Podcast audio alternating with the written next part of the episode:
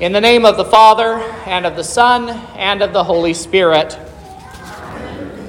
In our Old Testament reading for today, we heard about the recommissioning of Elijah, the call of Elisha, and then we heard in the New Testament about the call of Peter. Andrew was probably there, although he's not mentioned by name, and James and John into the apostolic ministry. This is a good Sunday to talk about the office of the holy ministry because it gives us an opportunity to hear about how God calls men into his service. But I would also argue that it gives us an opportunity to talk about how God calls us into various vocations, pastor or not, because God also calls each of us, each man, woman, and child into his service. Consider, even in the Old Testament text, for instance, God had told Elijah to anoint a couple of men to serve as kings Hazael as king of Syria, and Jehu as king of Israel. These were not ministry positions, and those details are not insignificant. So, we will take some time this morning to talk about how God calls us each into our various stations. First, let's talk about how it is that we are called. The prophets and the apostles were both directly called into their fields of service by God Himself. However, God has called each of us into His kingdom in a different way. Instead of whispering into our ears, God has given us a sure way to know that we are to serve Him. And that is by receiving you at the font in holy baptism. God, at that moment, placed His name upon you. He cast His net out into the world, and He has hemmed you in by the net of His gospel call. When Peter told, Je- or when Jesus told Peter, rather, that he would be catching men, that command and promise that it would happen is the reason that you and I are in this place today. You have been baptized, and by that baptism, God has called you into the holy Christian church. But the reason this matter is important for us to consider about how God calls us into service, why that is important, is because the idea of a Christian's calling has been confused over the long centuries of the church's history. Prior to and even after the Reformation, it was taught in some corners of the church that the only people that had a calling from God were the priests, the monks, and the nuns. The rest of Christianity had no real godly purpose in living their lives outside of going to church and taking part in the means of grace. Some jobs were even considered borderline sinful, including being married to a husband or a wife. That's why they didn't let their priests get married. Even among some of the Protestant groups that followed on our coattails out of the Reformation, thought that civil service in government and even serving as a soldier in the king's army was a sin. Now, I think we've by and large recovered from these errors today, but I would argue that we've fallen off on the other side of the horse in a very real way. When I was a kid, there was a book called Everyone a Minister that was very popular in some sectors of the church. And it attempted to show how everything people did ought to be considered a ministry of the church. Now, the problem with this is that it actually belittles the holy work that God has called each of us into, as if the work that we do in the places that God puts us isn't holy or God pleasing. Consider the kings I mentioned earlier, Hazael and Jehu. God ordained them into those specific po- posts as kings, and they served at his pleasure. But even more essential than that, God has set us in various places in His created order that we can know more clearly who we are to love and to serve and how we are to love and to serve those around us.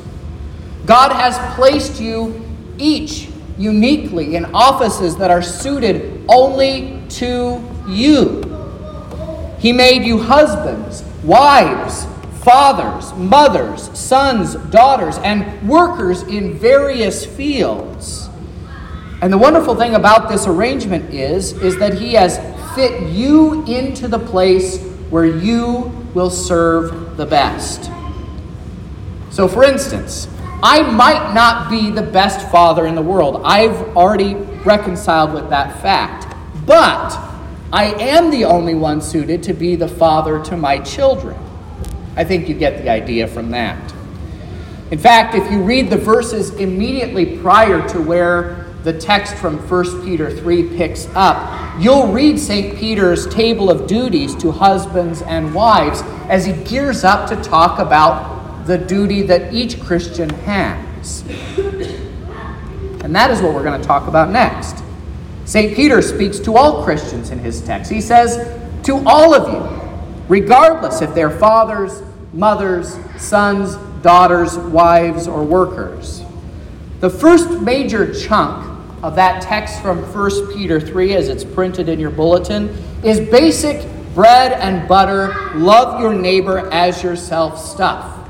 He calls us to have a unity of mind, sympathy, brotherly love, a tender heart, and a humble mind. He tells us, don't repay evil for evil, bless others, turn away from evil, and pursue peace. We ought to think of the evil that St. Peter condemns in us as St. Peter's fishing business. Jesus called him to leave everything. And at the end of, of the reading from Luke, Peter does. He leaves everything and he follows after Jesus. Jesus calls him to take up his cross and to follow him. And in the same way, Peter, by telling us to avoid evil, is also telling us to leave those things behind that we might follow Christ our Savior. So I ask you, what is holding you back from following Christ more fully? Is it some bitterness toward others that you cannot seem to let go of? You know how destructive a divided congregation is to itself. Jesus says, A house divided against itself cannot stand. Are you holding your finances closer, closer to your heart than the Word of God? The scriptures warn us time and time again that money, the love of money rather, is the root of all evil and that our earthly wealth is given to us that we might advance the kingdom of God here in the world and also to benefit our neighbor. Those two, by the way, are not mutually exclusive. What pet sins are you holding on to? Crosses are bitter and painful. They hurt. They require sacrifice, and they call us to die to ourselves. But the vine must be pruned in order for it to produce its best fruit.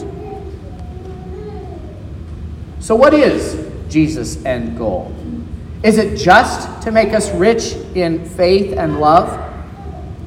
Though these are good goals in and of themselves, Jesus would eventually send out Peter and Andrew and James and John to become fishers of men. That is, to tell others of the saving work of Jesus who bled and died that they might have eternal life through the forgiveness of sins. That God would not depart from them because of their sins, but instead would part their sins from them.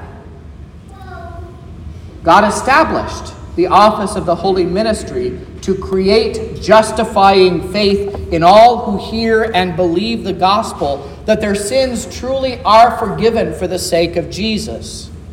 How will they hear unless someone preaches? Faith comes by hearing, and hearing through the word of Christ.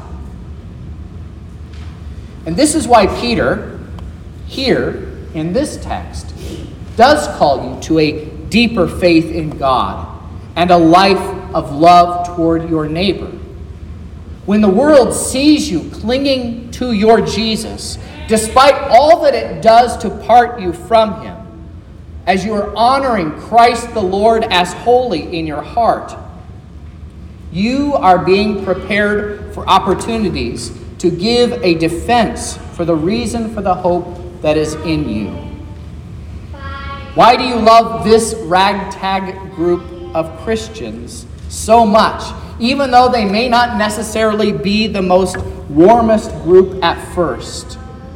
Why do you throw away your wealth to the church when it's always asking you for more and more all the time? Why do you give up so much stuff, so much fun and acceptance of the world for the sake of following Jesus? Why? Because He is your Lord. He has redeemed you, not with gold or silver, but with His holy, precious blood and with His innocent suffering and death, that you would be His own that's right, dear saints. Everything you have and everything that you are belongs to Christ. And that is good news because it means that who you are and what is yours does not work in service for the devil, the world, or even your own flesh. And it also means that you are more than the sum of your possessions. You are not simply a number on a spreadsheet. You are Christ's. This is the hope that is in you. And Christ has called you to lay all of that, all that you have and all that you are at his feet and to follow him. And if he has provided for your eternal salvation, how much more will he provide for you in the things of this life? In Jesus' name, and now the peace of God, which passes all understanding, keep your hearts and minds through faith in Christ Jesus our Lord.